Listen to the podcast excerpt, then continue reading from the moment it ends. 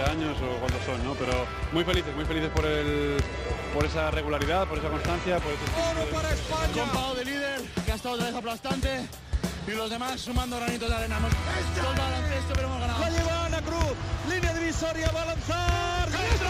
¡Dentro! ¡Dentro! ¡Dentro! Se me ha parecido la Virgen y, y nada, muy contenta. Me volví loco el primer día que pisé la cancha, no me volví loco. Dije que venía esto, la puta. Lo dije, ¿eh? Dije que venía esto.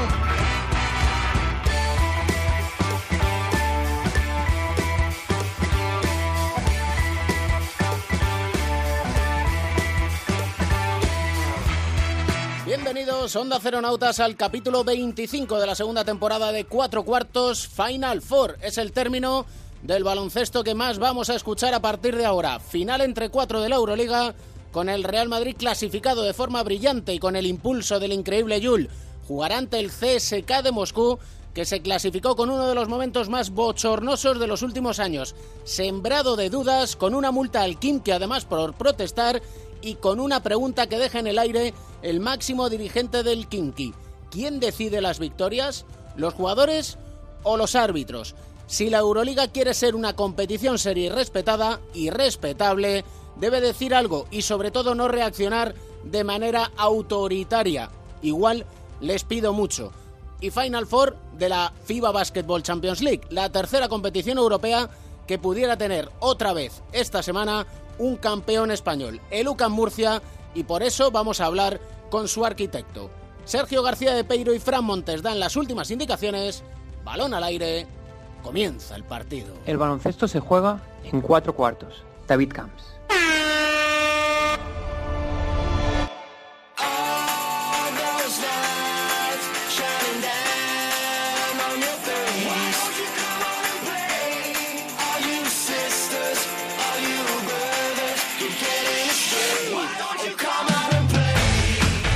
Entrenador de Lucan Murcia. Ivonne Navarro, ¿cómo estás?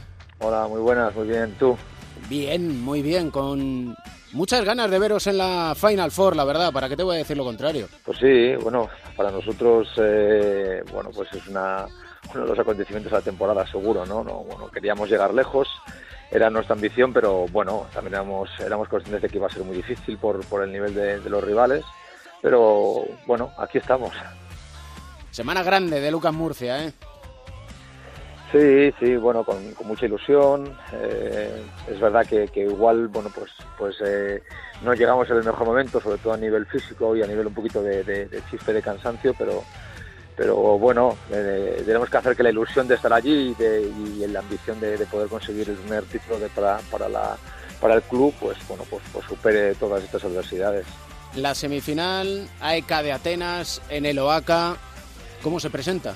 Bueno, ellos son muy buen equipo. La verdad es que al margen de que estén en Loaca, de que jueguen en casa, de que, bueno, pues de los 20.000 que hay allí, seguramente 18.000 sean, sean suyos, pues, eh, pues bueno, es un buen equipo. Es un buen equipo, eh, es un equipo que ha ganado la Copa Griega, que está peleando por estar cerca de Panathinaikos y Olympiacos en, la competición doméstica y, bueno, va a ser un partido muy difícil, la verdad.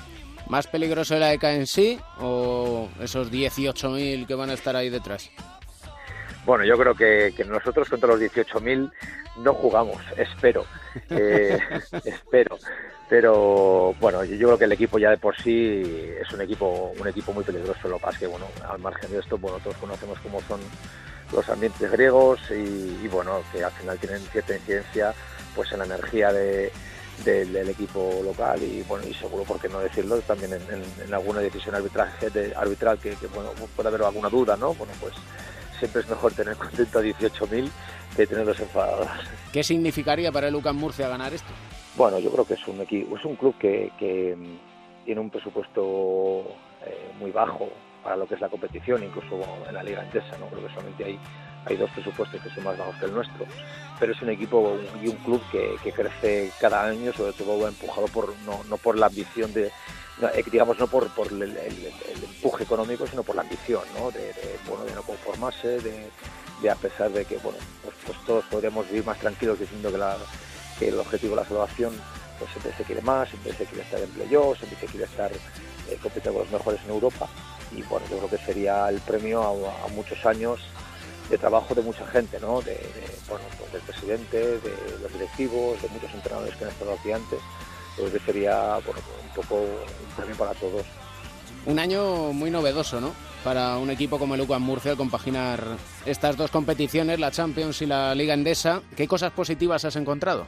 Bueno, sin duda yo creo que, el, tener dos competiciones te ayuda a mantener un nivel competitivo y, los jugadores se les hace un poco más llevadero la temporada, ¿no? Al final al jugador le gusta jugar, no le gusta tanto entrenar. Nosotros, los entrenadores, es todo lo contrario, ¿no?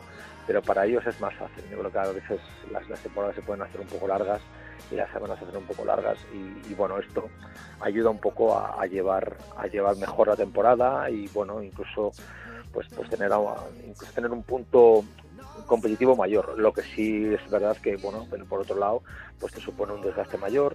Eh, encima en la competición de la Champions, pues eh, el número de jugadores cupos que tienes que tener es, es mayor que en la Liga Endesa, con lo cual tienes que hacer rotaciones, tienes que dar descanso a jugadores, pero también hay otros que por dar descanso a unos tienen que jugar más minutos. Bueno, ha sido un poco encaje de bolillos y intentar hilar muy fino a nivel de cargas, porque si no, pues hubiéramos llegado seguramente peor de lo que lo hemos hecho. ¿Se os complica cada vez más a los entrenadores la vida con este calendario que tenemos? Sí, bueno, nosotros ahora yo creo que, tenemos que aprender algunas cosas de, del fútbol, ¿no? Yo creo que empieza a haber, bueno, pues igual que en el fútbol están las ventanas FIFA estas que de jugadores que tienen que hacer viajes transoceánicos y vuelven y luego los equipos se resienten y, lesiones. Bueno, nosotros este año hemos empezado a descubrir lo que es esto, ¿no? De que se te vayan de repente durante la temporada dos veces los jugadores con sus selecciones, que, durante 15 días o incluso 21 días estés sin verlos.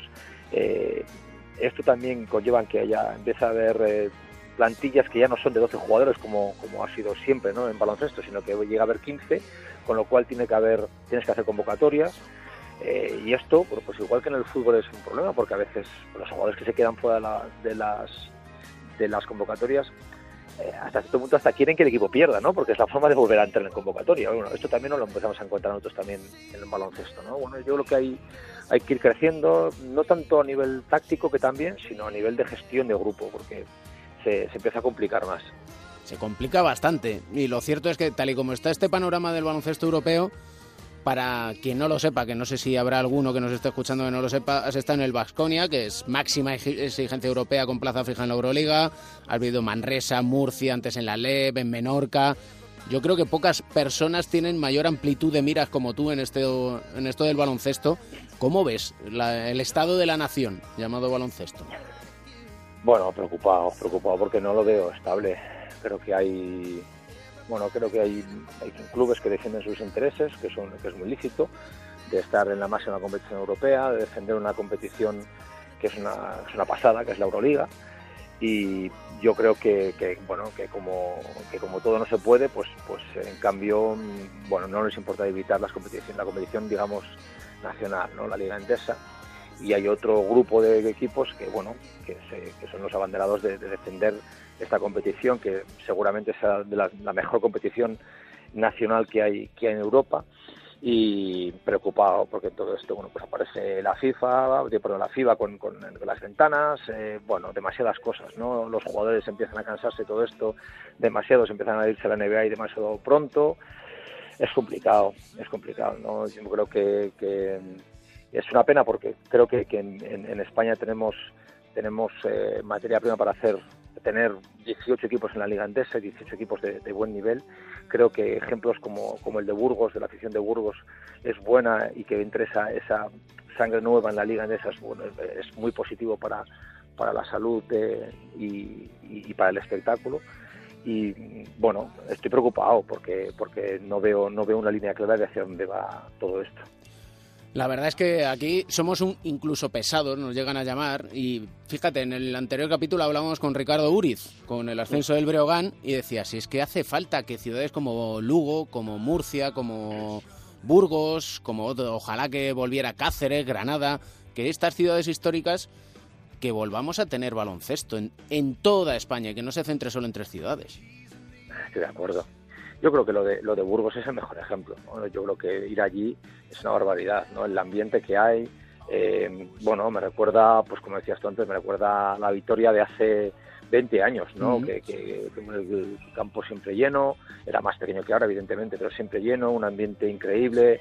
Eh, luego, bueno, los años siguientes en, en Bilbao, en San Sebastián, eh, los años grandes de Manresa, yo creo que, que bueno, que, es verdad, ¿no? Que Lugo, Burgos, eh, Cáceres, bueno, que, estas, que estas ciudades vuelvan, vuelvan a estar en la liga, entonces sería muy positivo porque seguro que a nivel de, afición, a nivel de ambiente, a nivel de empuje, de movilizar a personas eh, viajes organizados para que vayan a ver los equipos fuera, sería súper positivo. Entiendo por lo que dices que no ves con buenos ojos la reducción, ¿no? A 16 equipos de la CB. Bueno, yo entiendo a los que a los que la quieren reducir, lo entiendo porque porque bueno, antes hablábamos del calendario que es muy exigente y que es muy duro, pues, mm. pues la única forma de aligerarlo sería esta, ¿no? Pero también creo que, que se podría mantener eh, los 18 equipos, intentar, bueno, pues empezar la liga una semana antes o, o intentar hacer algo para que todos entrasen o incluso podríamos ir más allá, ¿no? Pues ir a otro formato de competición, ¿no? De, de, sé, pues las conferencias. Yo creo que al final eh, hay la posibilidad de que haya equipos, más equipos en, la liga, eh, que todos evidentemente cumplan unos, unos mínimos, ¿no? Para que la, liga, la competición no, esté evaluada con equipos que no puedan competir, pero, pero sin que eso eh, infieren que haya muchas más jornadas y que los jugadores al final acaben muy cansados, ¿no? Yo creo que se, que se puede arreglar, pero para eso hay que querer y los que mandan tienen que ponerse de acuerdo, que haya cierta empatía y cierta eh, ganas de escuchar y, que lleguen a, y que lleguen a, bueno pues a un acuerdo que sea bueno para todos. ¿Cómo me gustaría que os consultaran? Te lo juro. Sí, bueno, yo creo que al final también los jugadores tienen algo que decir, los entrenadores. Bueno, yo creo que por eso digo que, hay que tener la voluntad de escuchar a todo el mundo, ¿sabes? Porque al final seguro que, entre todos se podría encontrar la fórmula, ¿no? La fórmula de, no reducir equipos, de reducir el calendario, de lo que pasa es que claro no podemos querer todo, ¿no? No podemos querer, no, eh, queremos el playoff a tantos partidos porque los de arriba porque si no igual a ver si vamos a tener un mal día nos eliminan pero queremos menos partidos y no eh, todo no se puede ser no yo creo que, que, hay que hay que llegar a un punto intermedio y que ese punto intermedio sea bueno para sobre todo para el baloncesto y para la competición y para los espectadores que al final es para los que jugamos porque si los pabellones estuviesen vacíos esto no, no, no valdría para nada así que yo creo que tenemos que llegar tenemos que llegar a un punto en el que en el que bueno lo, que se habrá favorecido de aquí sea el baloncesto español ojalá que sea que sea así eres químico Sí, pero ya no ejerzo. no ejerzo hace mucho, no ejerzo hace mucho. sí, sí. Te puedo llamar licenciado, eso sí, ¿no? Sí, eso sí que puede, sí. ¿Eh? El licenciado. yo tengo una curiosidad y según estaba pensando esta charla contigo, digo, se la tengo que preguntar. ¿Qué te es más fácil? ¿Que un jugador te haga caso cuando le indicas una jugada o que le indiques, oye, es necesario que estudies? Eh, es complicado es complicado, es complicado. Bueno, y a veces con el tema de la tensión, pues eh, no te hace mucho caso el tema de las jugadas, pero lo de estudiar es complicado porque sobre todo los jugadores jóvenes tienen, tienen un problema y es que eh, eh, tienen alrededor demasiada gente diciéndoles lo que tienen que hacer y no todos les decimos lo mismo y es complicado. Yo creo que ahí yo le doy muchísima importancia al jugador veterano. jugador veterano que, bueno que sabe que porque ha vivido mucho, sabe que hay lesiones, sabe que hay gente que hace un mal uso del dinero que se va gastando, gente que sabe que la carrera se va a acabar y cuando se acaba necesitas saber hacer algo más que jugar al baloncesto. Y yo creo que los veteranos son eh, los jugadores y las personas que pueden ayudar a los chicos jóvenes a que entiendan que el baloncesto es importante, sobre todo, bueno, si tienen talento para, pero no es lo único, porque incluso un jugador con mucho talento, pero sin una, eh, digamos, una formación, eh, es un jugador que al final, bueno, pues no tiene no tiene las mismas edades que uno que tiene talento y formación. Es que es fundamental. Siempre lo hablamos aquí con José Manuel Beirán en nuestra sección de psicología del deporte. Y es que cada vez vemos que es quizás más complicado el hacerles ver que incluso les sirve para el baloncesto.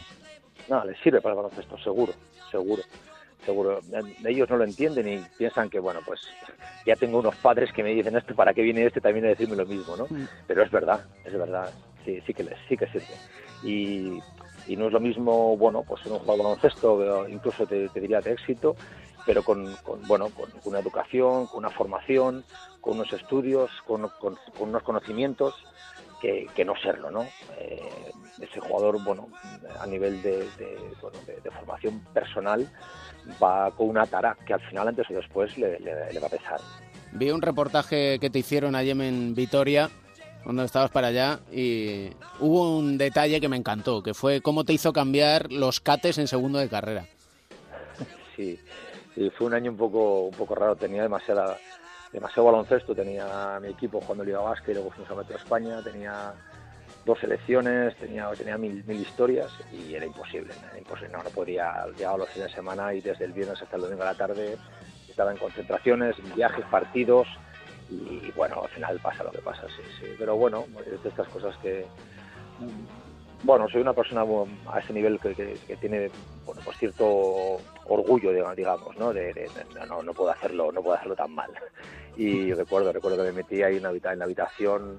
Vitoria tampoco es un sitio en el que haga mucho calor en verano, pero bueno, aquel sí que lo hizo y allí me tiré, me tiré julio y agosto metido sin salir, estudiando como un animal y bueno, pues al final en septiembre lo sacamos todo, pero luego ya a partir de ahí aprendí y intenté organizarme un poquito mejor. Lo que sí que dice mucho de ti es que fueras capaz de ponerte un cartel en la puerta que te dijera orgullo y que, vamos, según lo vieras dijeras aquí que sigo. Bueno, pues porque al final la llamada a los amigos, la piscina y el cogerte la bici de por ahí era bastante tentador. Entonces la única forma era cuando llegases a la puerta de habitación para marcharte, ver aquello, darte la vuelta y volver otra vez a la mesa de estudios, sí. Y eso que a, día de hoy te sirve, porque hay días supongo que dices, mira, o tiramos de orgullo chicos o se nos va. Sí, y, al final, bueno, pues es de estas cosas que también te ayudan en todo, te ayudan a nivel personal, te ayudan a nivel profesional, hay veces que te cuesta un poco más levantarte de, la cama para, para, venir porque bueno pues las cosas no están bien o porque hay problemas o porque vienes de una, de una derrota dura y bueno pues hay que tirar de ahí y, cargar las pilas como sea y bueno pues eh, pues que seas tú el que va tirando de todo el mundo no y bueno pues todo esto sirve en la vida es verdad. Cómo llevar las redes sociales bueno, más a nivel de información que de participación, la verdad. No, no, no, no soy demasiado participativo, salvo, bueno, pues cuando, cuando veo algo que, bueno, pues que, realmente es más que no me guste que que me guste, ¿no? Pero es más a nivel de informativo, de estar un poco por el final. Hoy en día las cosas se saben antes por ahí que por los periódicos y medios de, comunicación. Eso, esto es así. Y, pero no lo llevo mal, no, no, bueno, yo creo, creo que es una es una cosa que permite a la gente dar su opinión y, y al final todo el mundo puede darla, ¿no? La gente que sabe, la gente que no sabe, la gente impulsiva, la gente a la que le gusta, la gente a la que no le gusta, con lo cual, bueno, es, creo que hay que hacer, hay que aceptar todo lo que lo que pueda haber ahí a nivel de, bueno, tanto personal como del equipo, aceptarlo y saber que, bueno, que no te afecte ni lo bueno ni lo malo. Eso es una buena teoría. Luego vamos a hablar con José Manuel Beirán precisamente de cómo se puede gestionar todo eso, porque al final hay tanta y tanta y tanta opinión que no se le puede hacer caso. ¿Para qué nos vamos a engañar? No, no, no, yo creo que no se le debe, ¿no? Porque, porque te puedes volver loco, ¿no? Yo creo que a veces, bueno, pues, pues sí que puedes leer alguna crítica constructiva que digas, pues mira, pues esto está, está bien escrito, ¿no? Y, pero yo además, bueno, pues mi forma de ser, la verdad es que sí, que me fijo más en las cosas malas que dicen, ¿no? Que, en las buenas. Pero yo creo que es un instrumento, sin más, para que la gente hable de su opinión. Creo que, bueno, pues hay gente que, que, se pasa, ¿no? A veces incluso tras de ese anonimato, pues, pues eh, cruza las barreras, digamos, ¿no? Pero bueno, hay que aceptar lo que es así, que estamos en el siglo en el que estamos, que esto es algo que está al alcance de todo el mundo y, bueno, pues, pues respetarlo, pero tampoco darle demasiada importancia, insisto, ¿no? Ni en lo bueno ni en lo malo. Se nos acaba el cuarto, lo hemos alargado un poquito más porque merece la pena siempre hablar contigo. Dile a tu tío Luis que muchas gracias ¿eh? por inculcarte esto del baloncesto. Se las daré, se las daré. Porque gracias a él y gracias a que te picó ahí con el gusanillo, ya que no te gustaba que te metieran muchos goles, que eso... eso queda claro que no, no te gustaba entonces y tampoco te gusta ahora. No. Eh, que tengáis muchísima suerte. Vamos a estar muy pendientes de vosotros y desde aquí no sé si 18.000 gargantas allí gritarán mucho en Atenas, en el Oaca, pero desde aquí vamos a intentar que, que nos escuchéis dando ánimos y ojalá, ojalá que te mande un mensaje el domingo por la noche diciéndote que muchas felicidades por, por el éxito conseguido. Pues ojalá, ojalá, lo esperaré. Y para terminar, dinos una canción que nos anime y sobre todo que os anima a vosotros de cara a, este, a esta Final Four de la Champions. Pues eh, me gusta mucho una canción, bueno, y es un clásico de estos, ¿eh? de Guns N' Roses, eh, Sweet Child of Mine. Sí, señor. Un riff auténticamente mítico, inconfundible. Estarán por aquí, por Madrid, les iré a ver, a ver qué tal está ahora Axel Rose, que vete tú a saber. Sí, sí, la edad pasa para todos. Eso sí es verdad, aunque ya te digo yo que he visto fotos tuyas y sigues exactamente igual de, de cuando era joven, ¿eh? No, no te creas, no te creas, no te creas. Y vos, muchísima suerte y muchísimas gracias por atender a cuatro cuartos. A vosotros.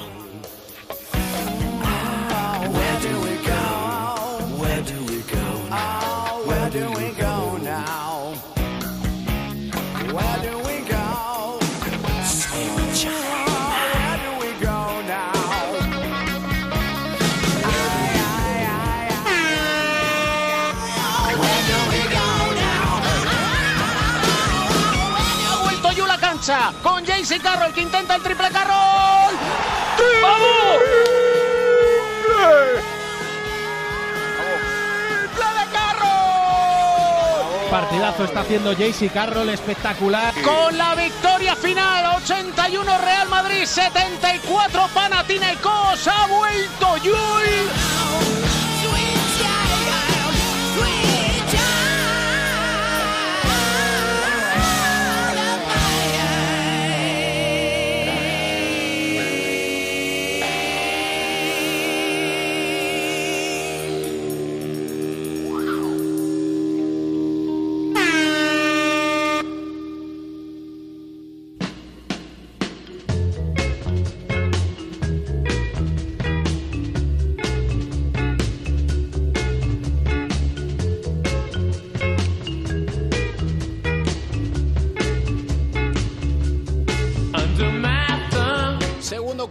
Marcha con nuestros analistas, con Joe Llorente y Pepe Catalina. Pepe Catalina y Joe Llorente, el bloqueo y la continuación. Joe, Pepe, ¿qué tal estáis? Pues bien, bien. Aquí estamos, David. Yo. Para hablar de hoy, la verdad es que la jugada es la jugada improvisación. Porque os dejo a vosotros, que sois lo que sabéis, y yo no indico absolutamente nada desde el banquillo. Ahí, ahí la dejo. Hombre, ha una semana en la que la clasificación, brillante, brillante clasificación del Real Madrid para la Final Four de la Euroliga ha sido un poco, yo creo que la que marca los, los titulares, ¿no? De, lo que ha sido esta semana, junto también a la, a la clasificación de Utah Jazz eh, para la siguiente ronda de playoff. Y yo creo que con protagonismo para dos eh, jugadores claramente, ¿no? La bonita y emotiva vuelta de Sergio Yul y luego pues el, el protagonismo que ha tenido Ricky Rubio en la serie, en su enfrentamiento individual con Westbrook, aunque ahora bueno pues tenga que estar de baja unos días por la lesión que se produjo en el último partido. Estoy, estoy muy de acuerdo, como siempre, con Pepe. Y eh, bueno, lo de Jules es sorprendente. Aunque a mí me habían avisado, claro, yo estaba hablando durante estos meses, en el transcurso de, la- de su lesión, con gente del Real Madrid ya sabía que estaba muy bien y incluso que, vamos, se hablaba de hace un par de meses que ya estaba perfectamente. Pero bueno, los médicos siempre en estos casos eh, prefieren ser conservadores y observar los plazos que mandan los protocolos y, y, vamos, lo han estado reservando hasta que se cumpliese. Y eh, la verdad es que Sergio ha aparecido a un nivel extraordinario, hombre, todavía no, no está a su mejor nivel, pero aún le falta muy poco y para mí ha sido decisivo en la eliminatoria porque el Madrid en los dos primeros partidos en Atenas había tenido muchas dificultades con la circulación del balón y eh, en esto ha mejorado mucho en los dos partidos de vuelta al Madrid. En Madrid, quiero decir. No sé qué te parece a ti, Pepe. Bueno, yo creo que la vuelta de, de Yul ha sido la vuelta mm, de, jugador, de un jugador especial y todo lo que rodea un jugador especial es especial.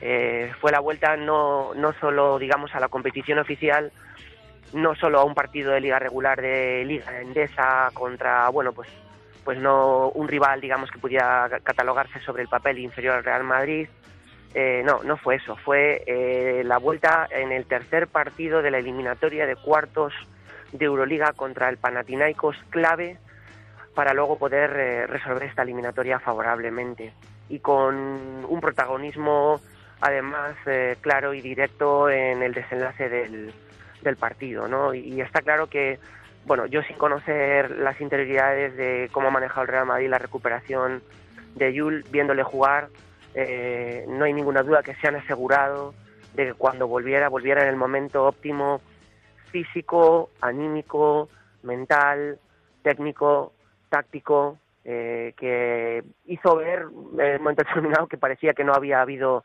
eh, este parón de ocho meses de, del jugador, ¿no? Eh, daba la sensación que, que, había, que había sido antes de ayer, ¿no? Cuando había dejado de estar.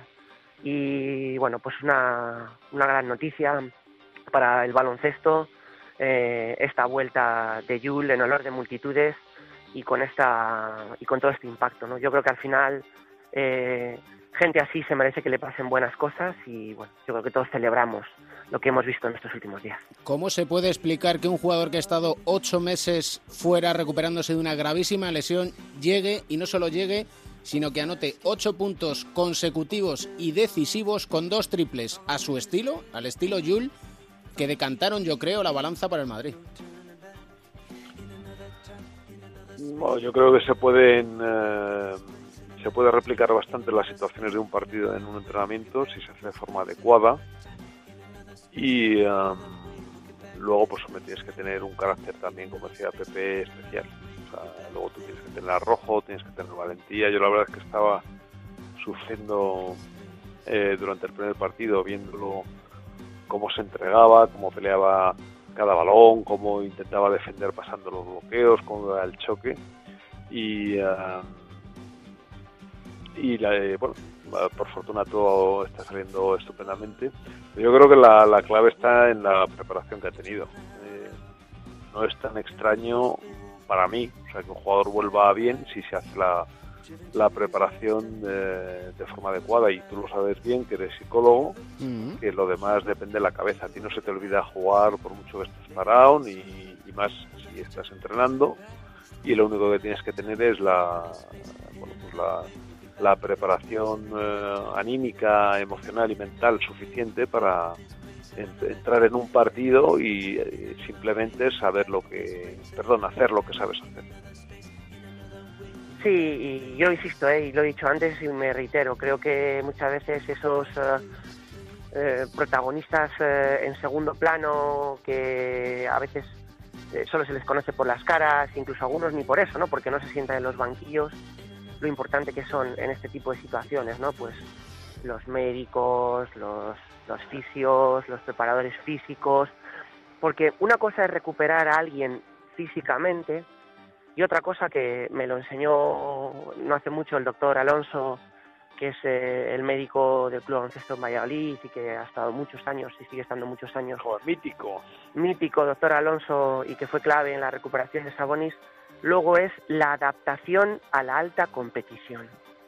Y ahí sí que hay un trabajo muy, muy, muy laborioso, muy fino, de muchas horas, en el que se trabaja, yo creo, es, es un trabajo integral, eh, físico, mental. Sí, sí, es la reeducación del cuerpo además para volver a hacer todos los gestos y la cabeza también. En alta, y en alta competición. En alta competición. En alta competición. perder, o sea, cuando está lesionado mucho tiempo, eh, una de las dificultades que tiene es eh, cuando vuelve tiene cierta prevención, va probando las rodillas, etc. Yula ha entrado como si hubiera tenido, no sé, un esguince de tobillo, una cosita muy ligera, una gripe, ¿no? También es verdad, y yo creo que lo que tú es muy importante, el club ha esperado al momento preciso a que fuera en el Palacio de Deportes, además, arropado por la afición, eh, bueno, un ambiente extraordinario que, pues que, sin duda hizo que él actuara con muchísima más confianza. Y yo creo que también este es un, detalle importante porque porque Yul bueno, pues estaba bien, o sea, si puede hacer lo que hizo el miércoles y el viernes de la semana pasada, pues podría haber jugado en Atenas perfectamente. Pero yo creo que con muy buen tino los, eh, los, eh, todo el equipo ¿no? y los dirigentes y el entrenador esperaron a la vuelta de, Atenas para que debutara en el momento preciso. y en esa preparación, desde luego a Sergio Llull ya le habían inculcado lo que es enfrentarse a sus compañeros al nivel competitivo para que no tuviera dudas y que no pensara en la rodilla y sí pensara en el baloncesto. Y de esa manera hemos visto al Sergio Llull que hemos visto. ¿Qué os parece lo del Zalgiris? Una pasada. Un poco, para mí un poco sorprendente porque la había visto flojear en el último mes, ¿no? El último mes y medio quizás, ¿no? Y daba las muestras de ser un equipo que estaba ya eh, desgastado, extenuado por una fuerte competición y por la tensión de mantener, de mantener su máximo nivel durante tantos meses. Aquí en el Palacio cayó sin igual que Masconi, que en el campo del Vasconia sin vamos sin ofrecer oposición y dando una muestra de un poco desangelada.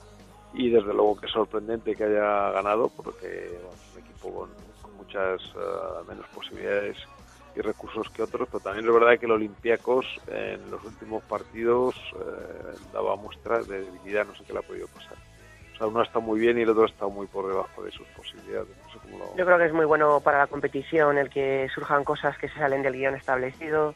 Es muy bueno que se produzcan casos de equipos con menor presupuesto, menor, calidad de plantilla, que no mejor equipo, acaban, que acaben haciendo mejor equipo que otros que se cuelen por ahí, ¿no? Y también es bueno que haya relevo en los buenos entrenadores que hay en Europa, porque si os dais cuenta, eh, al final eh, necesitamos que haya, haya relevos. Eh, hemos bueno, esto, esto, tiene que ver, lo que estás comentando, Pepe, que tiene que ver con lo que hemos dicho otras veces de la política de la Euroliga de, de ser un coto cerrado. Como es un coto cerrado, al final siempre acaban los mismos y los mismos son los mismos jugadores, los mismos entrenadores, los mismos equipos jugando ahí, pues porque es un, lugar al que solo se accede eh, previo paso por una serie de condiciones que establecen ellos mismos. Entonces esto está muy bien eh, porque, porque lo que dices tú, ¿no? el, que entra ahí de fresco, gente nueva, etcétera, pues eh, yo creo que, que, refresca la competición y tendría que, que, suceder mucho más a menudo. De hecho, antiguamente en, en la antigua Copa Europa eh, de baloncesto y ojo porque también en el fútbol sucede un fenómeno parecido eh, pues eh, era muy normal que de repente aparecieran equipos que se presentasen sin que nadie les esperase y bueno esto es muy bueno para el baloncesto está bien lo único que también hay que en la parte un poco que pondría de, de prudencia en este caso es que ojo eh, cuidado con la transición que ha hecho Vicius de jugador a entrenador. Normalmente no es, no es tan fácil, ¿eh? No es mm. tan fácil. Yo consideraría eh, a lo de Jasikevičius, eh, sobre todo eh, consiguiéndolo a un nivel tan alto competitivamente hablando, una excepción que no que, que, confirma uh, la regla de que para llegar ahí él lleva, años ya entrenando Sí, pero como primer, como primer entrenador, eh, sí que es verdad que él eh, ha estado en cuerpos técnicos y que poco a poco ha ido haciendo un poco esta adaptación, pero de repente, primer entrenador de, de Salguiris en, en dos, y en dos años llevarlo a llevado... yo, yo, yo, creo que hay una diferencia. ¿eh? O sea, hay una, hay una diferencia entre jugadores que en el campo han sido o se han, se han comportado ya como entrenadores a los cuales les queda poco que aprender desde el punto de vista táctico y, de preparación de partidos, etcétera, lo que tienen que aprender un poco es a manejarse en situaciones extremas y otros eh, jugadores que no han ocupado esta posición en el campo y que sean eh, bueno pues que, que, durante su carrera como jugador han tenido otra forma de pensar. Porque, sí, es verdad. Porque tanto Obradovich como Pablo Lasso como Pablo Lasso fue un caso parecido también. Cuando fichó por el Madrid todo el mundo decía guay Pablo Lasso sí pero pero Pablo venía Pablo había estado en el Cerámicas Leones de Castellón había estado en Valencia había estado en, San Sebastián eh, Dusko Ivanovic había estado en Friburgo había estado en Limos y, yo creo que ya sí que Vicius como que el salto es muy alto. Que, con, lo que quiero decir esto, quiero también un poco más rápido, más rápido lo hizo, más rápido lo hizo Obradovic. O sea, quiero decir que sí, Obradovic fue rápido. Sí, por, por eso que, que no, no comparemos a todos que al final, eh, porque tú ya sabes cómo es esto, Joe, de repente Limos gana la, Euroliga a 60 puntos y todo el mundo ahora quiere jugar a 60 puntos. Entonces, no pensemos no ahora... me lo recuerdes, no me lo recuerdes. no pensemos ahora que, que, No, estoy de acuerdo que- con, que esto es lo estoy- habitual. estoy de acuerdo con el principio general que, que un entrenador necesita, bueno, necesita un proceso de aprendizaje, de maduración, etcétera, etcétera, y que, bueno, pues que esto naturalmente pues requiere requiere años. Por eso le convierte a Jessica Vicius en alguien especial también. Hablamos, yo creo que hoy es un, un cuarto el nuestro de bloque de continuación en el que estamos hablando de gente especial. Hemos hablado Pero de, de de Jessica Vicius y también mencionamos a Rique, gente muy especial. también también es cierto que, que él tiene o sea él, él es un jugador muy respetado no y más en Lituania no Jasikevičius Un- ha sido uno de los mejores jugadores de, de, de la pasada década en, en Europa no un jugador deci- decisivo frío y que juega al baloncesto como nadie ¿no? Bueno, todo esto es muy importante bueno y Ricky pues que ha estado sorprendente pletórico extraordinario Hablamos de gente especial con gente especial, como son Pepe Catalina y José Luis Llorente, que la verdad es que no necesitan años para realizar un gran bloqueo y continuación. Los cuartos con vosotros se nos van volando, señores, es que jugáis muy rápido y como no hay tiempos muertos, así pasa, que se nos pasa volado el partido. Siempre un placer, siempre aprendemos con vosotros. Hasta el Igualmente. próximo capítulo, que Ah. sigamos improvisando porque en la improvisación veo que sacáis vuestro talento. Muchas gracias. Un hombre. abrazo, hasta el Un próximo abrazo. capítulo.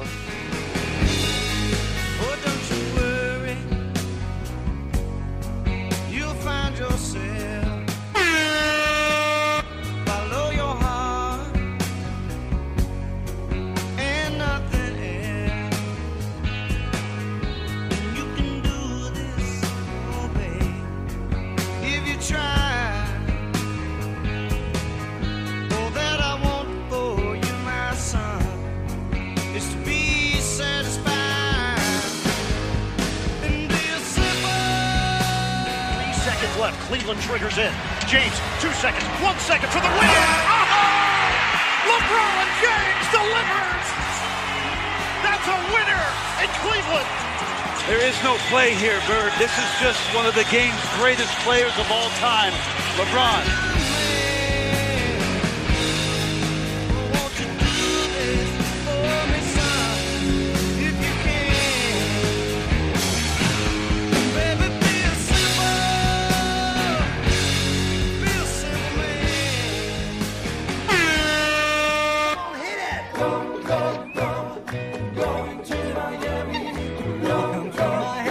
Miami, Nacho García, Sport, ¿cómo estás? David Camps, muy buenas, yo muy bien, ¿y tú? Pues deseando tenerte a mi vera, pero no hay manera. Te empeñas en vivir en Miami y claro, lo que tiene. Vente para acá, Eso- vente para acá que aquí hay garantía de buena temperatura, ¿eh? Y de calidad de vida, ¿eh? que envidia y de la buena. Tenemos muchos temitas que comentar y uno de ellos, bueno, te lo dejo a ti porque es que te vas a meter en un embolado. Es un tema densito, sí, pero si te digo con Dolisa Rice, ¿te suena de algo? ¿La gente se acordará de esta mujer o no? Hombre, la mano que mece la cuna. Fue la secretaria de Estado eh, de Estados Unidos durante el mandato de George Bush y acuérdate que tuvo que pelear con, con temas bastante complicaditos, ¿no? Eh, El tema del terrorismo, los atentados del 11M, todas las consecuencias eh, bélicas que, que tuvieron. Bueno, podemos decir que es una mujer de armas tomar y es una de las personas elegidas para liderar la- las propuestas de cambio en la NCAA. Ya sabíamos, hablábamos hace unos programas de cómo estaba el tema en el baloncesto universitario de Estados Unidos. Bueno, pues ha habido varias propuestas ya publicadas y ella es la que está llevando el, el mando. Así que si quieres te comento alguna porque alguna si lleva si se lleva a cabo va a ser creo que muy importante en el futuro del baloncesto. ¿eh? Dale, cuéntanos. A ver, por, ej- por ejemplo, quieren acabar con el famoso one and done, el, el- el año este de compromiso que tienes que estar en la universidad. Es decir, en otras palabras, están fomentando que se pueda volver a dar el salto desde el, el instituto a la NBA, si realmente eh, alguna franquicia tiene interés en, en ti, ¿no? Eh, luego, casos también importantes, ahora mismo sabes que, que los jugadores que se apuntan al draft, si no son elegidos, pierden su condición de elegibles para otros años. Bueno, eso también está pidiendo eh, con Dorisa Rice que se suprima, que, que si tú te apuntas y no te eligen, no tengas que irte a jugar eh, overseas y luego ganarte un contrato viniendo desde Europa o desde China, ¿no? Que puedas ir también de nuevo al, al draft. Y acuérdate que había también otra manera de perder la elegibilidad del draft, que era que tú contrataras un agente. Bueno, pues empiezan a decir también ya que a lo mejor empieza a ser interesante que esos jugadores que mueven tanto dinero, lo hemos hablado tú ya alguna vez, pues que a lo mejor tienen que llevar a alguien profesional al lado que les pueda llevar de manera correcta, ¿no? Y, y- y sobre todo es una manera de legalizar algo que todos sabemos que sucede, porque hoy en día la mayoría de los jugadores bajo cuerda tienen su agente y es el que le mueve todas sus cosas. Y hay algunos casos que si los pudiéramos contar, ay amigos, si los pudiéramos contar, saltaban chispas, pero bueno, no son malas medidas y veremos a ver luego si se llevan a cabo o no, porque hay muchos intereses en toda esta cuestión. Lo que estamos muy interesados, Nacho, yo no he hecho más que retweet y retweet en esto de la red social Twitter, a nuestro querido amigo Ricky Rubio, porque su solidaridad merece la pena.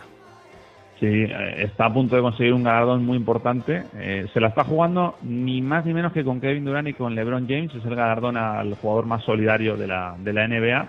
Y el ganador se va a conocer el próximo 26 de junio en esa gala que hace ahora la NBA, entregando todos los premios, a donde va a estar pues, el, el MVP, el mejor defensor y demás. Ahí va a estar también, eh, esperemos que, Ricky eh, ganando ese, ese premio. ¿no? Al final lo que, lo que premian es eh, al jugador que ha tenido mayor impacto en las campañas solidarias en las que ha participado. Y en el caso de Ricky, lo sabemos todos, eh, está volcado con causas solidarias relacionadas con la lucha contra el cáncer.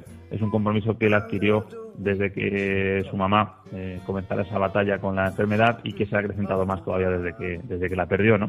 Eh, tú lo dices, para apoyar a Ricky, muy fácil, no puede ser más fácil, que es retuitear, darle movimiento a todos los contenidos que él mismo va publicando en redes sociales y relacionadas evidentemente con, con este tema, ¿no? Así que podemos conseguir, David, entre todos, que, que esta campaña de Ricky Rubio, que está siendo un temporadón en la pista, acabe siéndolo también eh, fuera de la pista, ¿no? Podría ser un, un- un gran premio, desde luego, para él. Y es que todo el mundo ha sido tocado por el cáncer. Este año decidí hacer algo más grande. Con su retweet me ayudan a mantener la recaudación de dinero para la investigación del cáncer. Vamos a ganar esa pelea juntos. Ese es el mensaje de Ricky Rubio en las redes sociales. Es un fenómeno, Ricky Rubio dentro y fuera de la cancha. Oye, y me has dejado intrigado. ¿Puede haber un primer entrenador en la NBA español? Sí, sí, sí. Un head coach, ¿no? Porque entrenador ya, ya le tenemos, que es Jordi, Jordi Fernández, amigo nuestro. Eh, pero fíjate, y quería de- destacarlo y recalcarlo aquí en cuatro cuartos, porque ya hay varios medios, eh, uno de ellos es ESPN, o sea que no estamos hablando de ninguna tontería, eh, que incluyen el nombre de Jordi en un listado, es verdad que muy amplio, pero como futuribles head coach en la, en la liga. No creo que sea nada a corto plazo, pero creo que habla muy bien eh, cuando apareces en estas listas ya significativas, eh, habla muy bien de ti, de que estás haciendo las cosas realmente eh, bien. Eh, además coincide, David, que hay muchos banquillos de la NBA disponibles ahora mismo. El último que, que se ha firmado es el de Memphis, que va a seguir con el interino de todo el año. Bueno, al final le han firmado tres años, pero sí, hay muchos banquillos libres y en esa lista de, de futuribles está Jordi. Sinceramente, si me preguntas, ojalá, ¿no? Pero yo creo que este año no va a ser, eh, probablemente el siguiente tampoco, pero si sigue trabajando como está haciéndolo y sigue creciendo, eh, a mí no me extrañaría para nada, ¿eh? porque si algo tiene Jordi, aparte del esfuerzo que ha hecho y de, y de todo el trabajo que tiene detrás, eh, es que tiene muy buen nombre en Estados Unidos. Recordemos que ya fue primer entrenador en la Liga de Desarrollo. Un abrazo fuerte. Cuídate mucho, hablamos la semana que viene.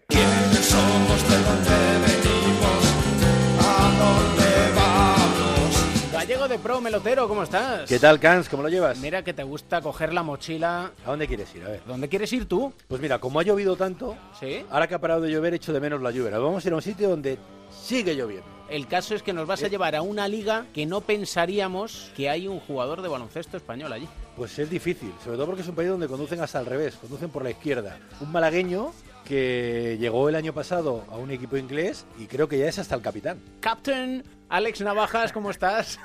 Hello, ¿qué tal? ¿Qué tal? ¿Qué tal? Muy bien. Ahí se dice Por captain, aquí. ¿no? Sí, aquí soy el Captain.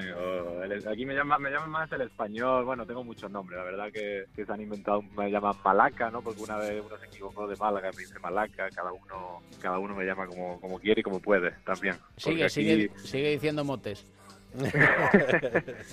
Porque aquí el pronunciar navajas, la verdad que pocos, poco lo pronuncian bien. Soy más Alex Navajas, ¿no? me llaman como un poquito el capitán español y, y bien, la verdad que contento por esta tierra. Y te voy a contar una cosa, Camps, que a ti te va a gustar.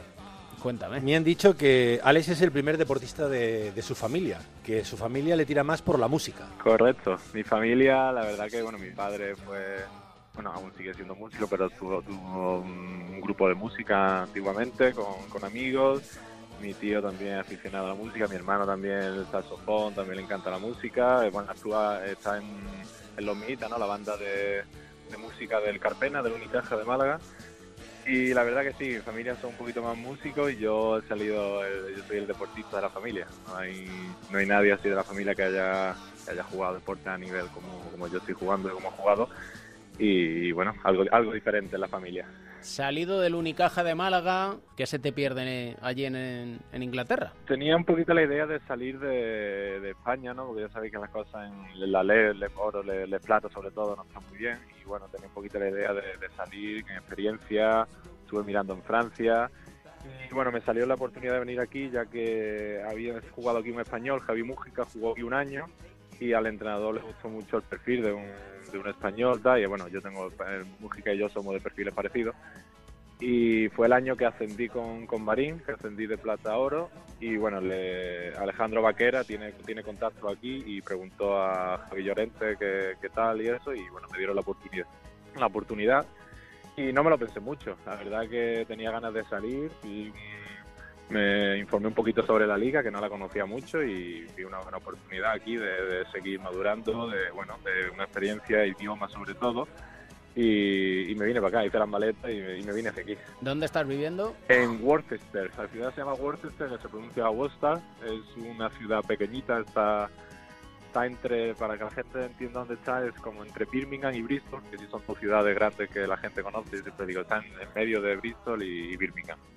Y la verdad que es una ciudad muy muy bonita, es pequeña, es muy universitaria, entonces eso hace que le, que dé vida a la ciudad. Hay mucha gente joven, la verdad que es un sitio agradable, la gente, la gente bueno, es inglesa, ¿no? Que es más fría que en España, mucho más fría, pero para aún así nosotros tenemos la suerte de que los aficionados son muy cercanos, la gente es muy cercana a los jugadores, los tratan muy bien y, y la verdad que llevo dos años y, y estoy la más de contento y no solo tengo palabras buenas palabras hacia la ciudad. Y tú llevaste a tu equipo, no la pudisteis ganar, pero a la final de la Copa Inglesa, que jugasteis a finales de enero, ante 10.000 espectadores he leído. ¿Eso es habitual Sí. o es un...? No, no, no, para nada es habitual, para nada, no es nada normal. La verdad que fue un espectáculo, ¿no? Lástima que no pudimos levantar la copa y más yo, ¿no? Que era el capitán y iba a levantar la copa y, y se me iba a quedar ese recuerdo, pero bueno, no pudo ser y me quedo con la experiencia de, bueno, de jugar contra tantísima gente, un ambientazo, llevamos como mil aficionados a Birmingham, que se, se disputó allí la final, y, y, bueno, la lástima de no levantar la copa, pero como experiencia algo inolvidable. ¿El nivel allí cómo es? Yo comparo la liga siempre como una mezcla entre oro y plata, quizás, de los nivel medio bajo de oro y nivel medio alto de plata. Quizá individualmente aquí haya más talento en muchos aspectos, ¿no? más físico, gente que salta más, buenos tiradores, pero colectivamente no se termina de hacer un buen juego. Creo que no sé si por entrenadores que llevan aquí mucho tiempo y se han como estancado un poco y no terminan de, de renovar el baloncesto, que creo que hay, que renovarlo, ¿no? que el baloncesto avanza como todo y, y aquí parece que se ha, que se ha estancado un poco. Se juega mucho baloncesto uno contra uno, mucho bloqueo directo, pero eso, para mí el nivel es una mezcla entre oro y plata, que, que, bueno, que quizás como talento individual hay bastante, pero falta un poquito de, de táctica aquí. ¿Tienes pensado seguir el año que viene? Pues quieren que siga. Eh, hablé con el entrenador el otro día, él quiere, me quiere renovar, quiere confiar en mí, me ha dicho que juego otro año más aquí, que, que me da toda la confianza del mundo. Y bueno, es una opción que no descarto, quiero mirar otras cosas porque tengo un par de ideas en el- ya también de, de futuro no relacionado con el baloncesto en España. Y siempre una liga que es la que me ha gustado ir ahora, que está muy bien, que es la Liga de Francia. Y bueno, quiero intentar a ver si puedo me sale algo bueno y bueno, y si no, aquí ya te digo, no tengo ningún problema en renovar, además, al revés. Aquí es un sitio donde estoy muy a gusto y, y si por lo que sea renuevo, pues bienvenido, bienvenido sea. ¿Tienes pensado qué hacer cuando dejes el baloncesto? Bueno, me queda un año de, de carrera, ¿no? Que la empecé tarde a, a estudiar, que es Administración de Empresas, y bueno, también me la he tomado con calma porque no es algo que me corriera mucha bulla. Y bueno, tengo un par de ideas de, de- de montar en, en España y si no, otra otra cosa que siempre me ha tirado, que ya lo, lo haré cuando si dejo el baloncesto definitivamente, es eh, bombero, opositar a bombero. es algo que siempre he tenido ahí y bueno, según cómo se den las cosas y tal, haré, una cosa u otra, pero, pero sí, tengo un poquito la idea clara de, de qué hacer cuando deje baloncesto y bueno, una, una de las cosas de venirme aquí también fue un poco el idioma, ¿no? Algo que mejora bastante y que algo que me va a abrir muchas, me va a abrir más puertas que cualquier otra cosa. Si opositas a bombero, digo yo que las pruebas físicas Eh, las tiene hechas. Tienes hechas. Además, conociendo a Alex, ya eso lo lleva, lo lleva algo, serio. algo que algo que tengo ganado, ¿no? Algo al final son, yo creo, de las, de las más difíciles ¿no? que hay y bueno, hay algo que te prepara tres o cuatro ejercicios específicos que son para, para bomberos, pero bueno, no, no creo que tuviese ningún problema. Nos tienes que decir un tema que vayamos a poner ahora. Bueno, aprovechando, yo a mí me gusta mucho, me gusta toda la música, ¿no? Pero sobre todo me gusta la música electrónica y bueno, hace poco falleció un DJ, Avicii, y un DJ que, que empecé a escuchar hace mucho, cuando, cuando él empezó y me empezó a llamar a ese tipo de música la atención gracias a él. Y bueno, voy a decir una canción de él que me gusta mucho que se llama The Night, Las Noches. Y bueno, espero que os guste y nada, que disfrutéis. Disfrutamos, sobre todo hablando con los jugadores españoles que se tienen que buscar el pan y las habichuelas allí donde sea. Y si es en Inglaterra y aprendiendo idiomas, pues mejor que mejor. Si encima le da para estudiar administración y dirección de empresas, tiene pensado incluso opositar a bombero, que las cosas hay que tenerlas claras, Mel, no como tú. Yo, a ver yo si soy, yo aprendemos. soy desperdicio. Tanto irle a ver ahí al Clínica Rincón y al El final día- no aprendes nada. El día que repartieron, Alex se lo quedó todo, yo no me quedé nada, y tú que estabas detrás, imagínate. Un placer siempre, Alex. Venga, igualmente, muchas gracias. Gracias, Mel. Gracias, Cam. Un abrazo, un abrazo a todos.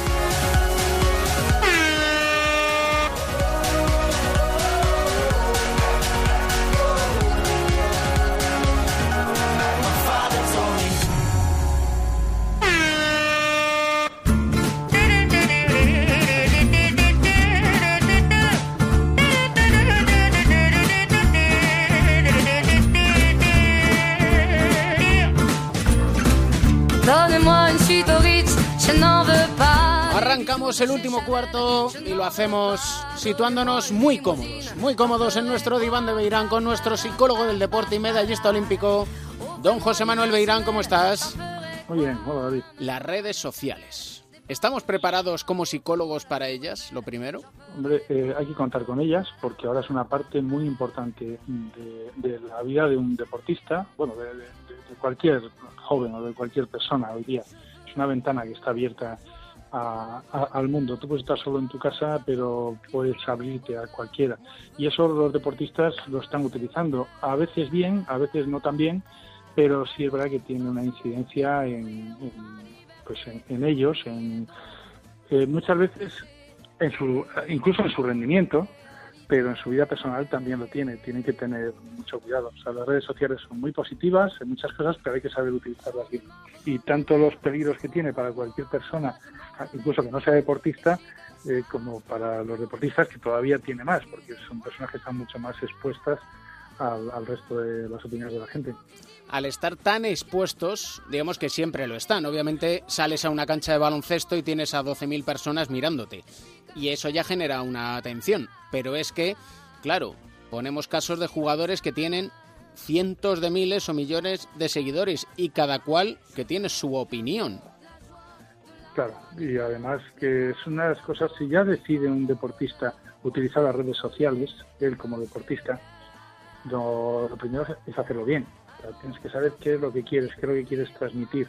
En algunos casos, en esos casos que está diciendo de millones de seguidores, no están intentando conseguir más visibilidad porque es que ya más no pueden tener, pero ganan mucho dinero con eso también, eso hay que saberlo, o sea, mm, muchísimo dinero, algunos jugadores, ¿no? algunos deportistas por lo menos. Pero, y, además, por supuesto, que tienen mucha gente, muchos expertos que son los que les están llevando esas cuentas, incluso las contestaciones. Es imposible sino que pudieran contestar o que pudieran leer todo lo que, lo que reciben cada día. Imposible. Tienen que tener unos cuantos, cuantos filtros.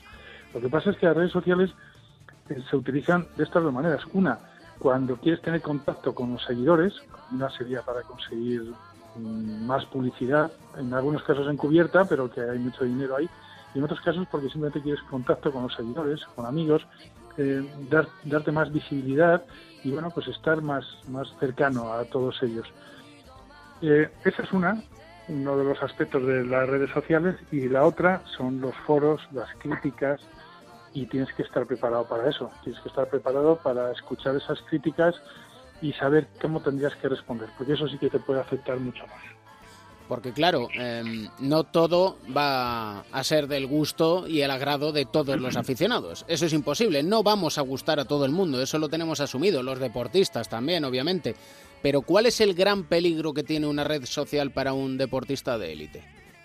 Bueno, yo creo que tiene más de uno. Uno de ellos, bueno, primero, como con cualquier otro, es que todo lo que escribes va a quedar ahí para siempre. Da igual que luego lo borres. Entonces, si tú en un momento caliente al, al acabar un partido haces un comentario de árbitros o de rivales o del otro equipo, mm, en el deporte no se sabe dónde vas a jugar dos o tres o cinco años más tarde. Puedes ir ahí. Y eso se ha quedado y hay mucha gente que eso no lo olvida.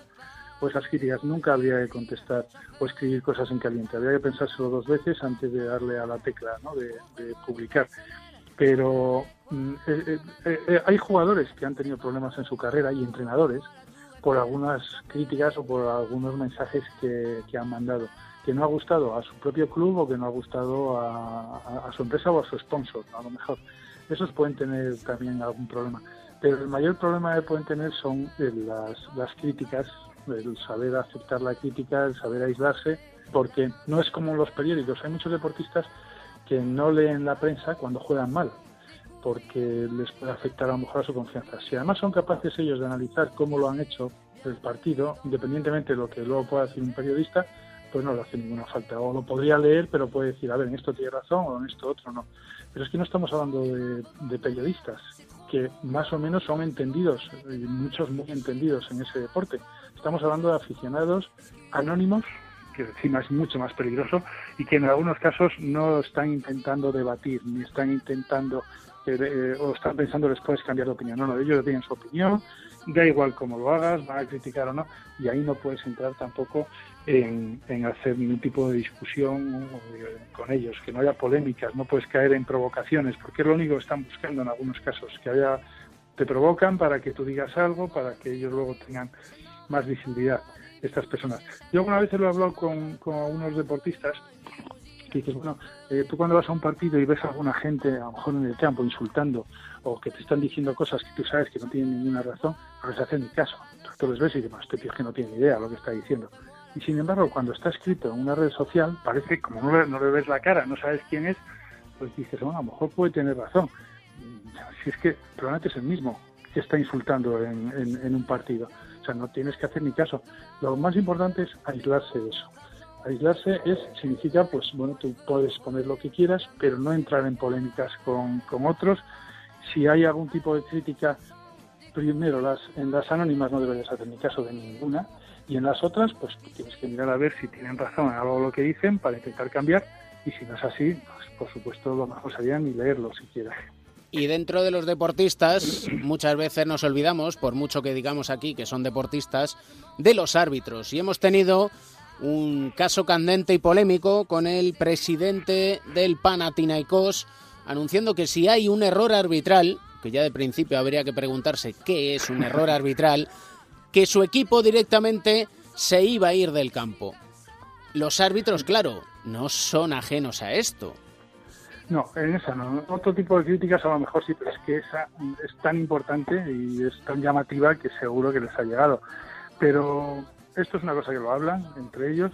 Los árbitros tienen que estar preparados, y más cuando llegas a este nivel, para, para mm, seguir adelante a pesar de un error para que un error no les afecte mucho y también para esto otro.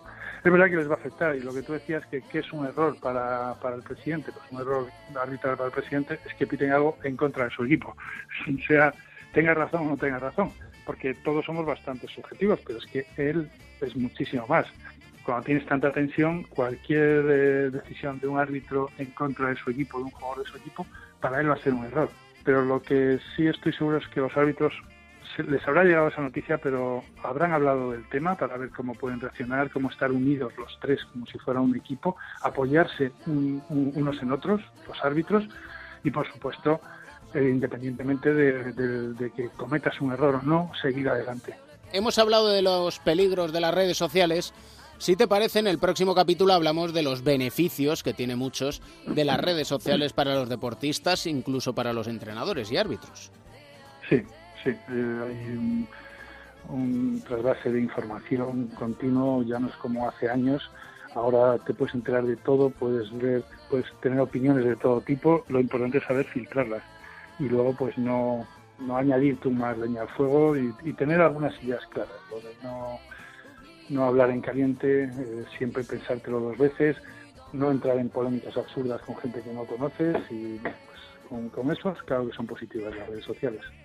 Hablaremos de ello en el siguiente capítulo. Un placer como siempre, maestro. Y para mí también, muchas gracias.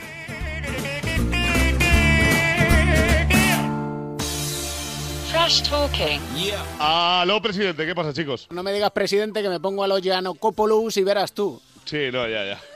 Como, di- como di- como dijiste tú en el radio estadio, vamos a dejarlo pasar mejor. Vamos a tomarlo con humor. Vamos Siempre a tomarlo con humor porque... empieza a ser hombre candidato a entrar en la crónica en rosa, ¿eh? Joder, pero vamos, escandaloso. Ca- Cada post del Instagram es una maravilla. Ya te digo que para el rincón de Mateo, ni de broma. Sí, sí, sí. Vamos, Edu igual es capaz, porque es un trastoker absoluto el señor Giannakopoulos, ¿eh, Edu?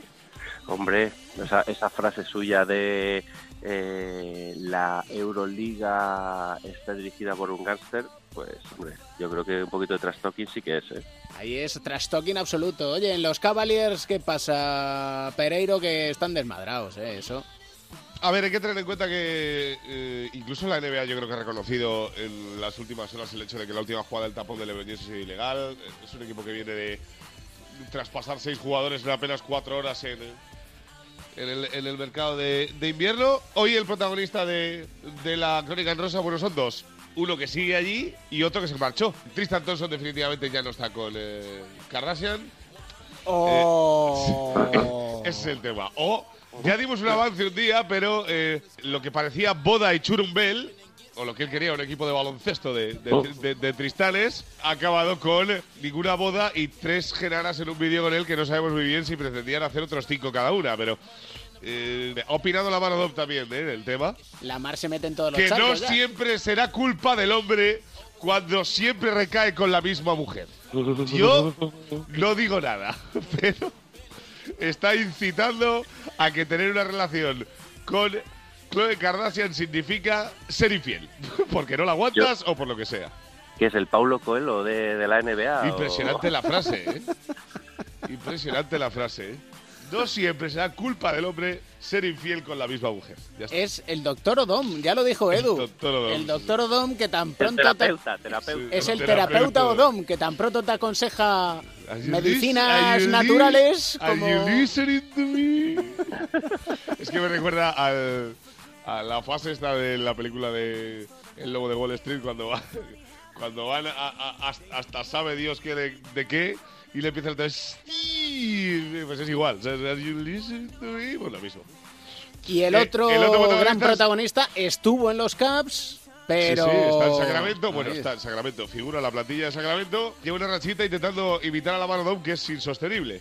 Eh, lo último es un vídeo con una de las eh, chicas más famosas ahora mismo de Estados Unidos, como es eh, Teyana Taylor, que ha protagonizado uno de los vídeos eh, al desnudo más eh, seguidos de eh, la última era norteamericana. Bueno, pues él se ha apuntado a hacer primero eh, un vídeo sexual con ella vestido de marciano, que no sé si lo habéis visto por ahí, pero es una maravilla. Es impresionante. Y la parte número dos del tema es un reality, en el que ellos dos van a ser los protagonistas. Entre esto y que le mandamos un beso enorme a Terry Rozier de Boston y a Eric Bledsoe de Milwaukee, porque parece que no se llevan muy allá, pero que han acabado dándose un besito a los morros al final de uno de sus múltiples encuentros. Creo que la crónica rosa es lo más variado que he hecho en el año 2018. ¿Eso qué quiere decir, Edu? Que le ha gustado, pero bueno. No otro, otro recital, otro recital que os ha dado de, de NBA en rosa.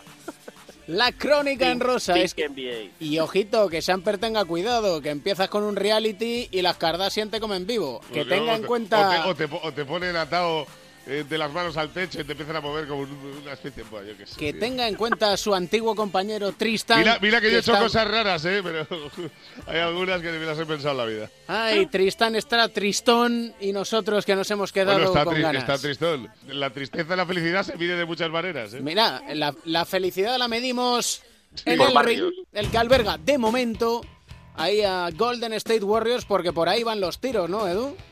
Sí, eh, vamos a hablar de Quinn Cook, que es un lo que en Estados Unidos llaman el fenómeno from zero to hero, ¿no? De, de cero a héroe. Y ha sido una de las historias agradables de la temporada. Un jugador que después de formarse cuatro años en, en Duke y no ser elegido por ningún equipo NBA en los playoffs y tener un par de fogueos ¿no? en la NBA, cortado con los Pelicans, incluso por, por los Cavaliers, una- un par de, de rachas con, con el filial de, de los Cavaliers de los Canton Charts, pues se hizo un hueco en los Warriors y aprovechó un sprint final de temporada fenomenal en el que no estaba Stephen Curry y al final pues mira se ha ganado un hueco en los playoffs a costa de, de que cortaran a, a un Rick Aspi. Los Warriors, jugador que ha hecho historia porque es de estos del two-way contract, tan pronto estás en filial como en el, en el equipo de adultos, por así decirlo, de, de la NBA y para poder jugar en, en los playoffs ha tenido que ganarse y firmar un contrato multianual los Warriors le han dado como un tinte de, normalidad a su situación, ¿no? Toda la prensa preguntándose quién era este personaje, este jugador, y yo creo que ha demostrado que es un jugador que, tan pronto puede anotar como dirigir, eh, y no, no le ha venido grande la, la presión, así que, bueno, vamos a ver si le veremos hasta el final con esa posible final de, de conferencia, ¿no? Entre los Warriors y los Rockets, si no se cuesta nada. 25 años tiene Cook, pues igual con 25 años era cuando escuchábamos el tema que nos tiene dedicados Mateo, ¿no, Edu? Sí, eh, dudaba si era vintage o, o viejuno, ¿no? Pero es una canción que da buen rollo. El Devil Came to Me de, Dover, de ese eh, pedazo de disco que sacaron de temazo tras temazo. Y bueno, la percha a la que nos anclamos para elegir este temazo de Devil Came to Me es que, que Quinn Cook estuvo cuatro años en, los- en- en la Universidad de Duke, conocidos como los Blue Devils. Así que nos ha parecido la percha perfecta como para poner el broche final a esta edición de El Rincón de Mateo, mientras le recordamos a la gente que se haga donante de médula, que por muy poco pueden salvar vidas. Oye, y por cierto, te hago un llamamiento solidario aquí a que la gente entre en las subastas solidarias de uno entre 100.000, en el que tenemos productos muy chulos en eBay de José Calderón, con una camiseta firmada de los Cleveland Cavaliers, una camiseta de Pau Gasol de la selección firmada por todos los integrantes de la familia que le llaman ahora las selecciones de baloncesto y que todos los fondos, toda la recaudación la destinamos a un proyecto de, de investigación para intentar ayudar a salvar vidas. Y tenemos que pensar en cuatro cuartos qué aportamos a la causa, porque queremos hacerlo. Pereiro, vete dándole una vuelta, ¿eh? Sí, señor. Sí, señor. Voy a hacer una. La semana que viene hago eh, Pink Mateo NBA. Si. Del 97 este Devil Came to Me, pues uno tenía 22, Edu por ahí andaba también. Yo y- tenía 11. Y este era un imberbe. Que Pereiro no había nacido. No, yo tenía, yo tenía, yo nací con, yo, juventud. yo nací con, yo nací con barba, ¿eh? Y naciste con la crónica en rosa en Sí, sangre sí. también. Y, y bien. Capítulo 25 echando el cierre. Riámonos. Eso es. Que es lo y si es con tres, principal. y si es con tres, mejor que con una. Venga. Un abrazo, Un Pereiro. abrazo, chao. Un abrazo, papá de Mateo. Hasta luego.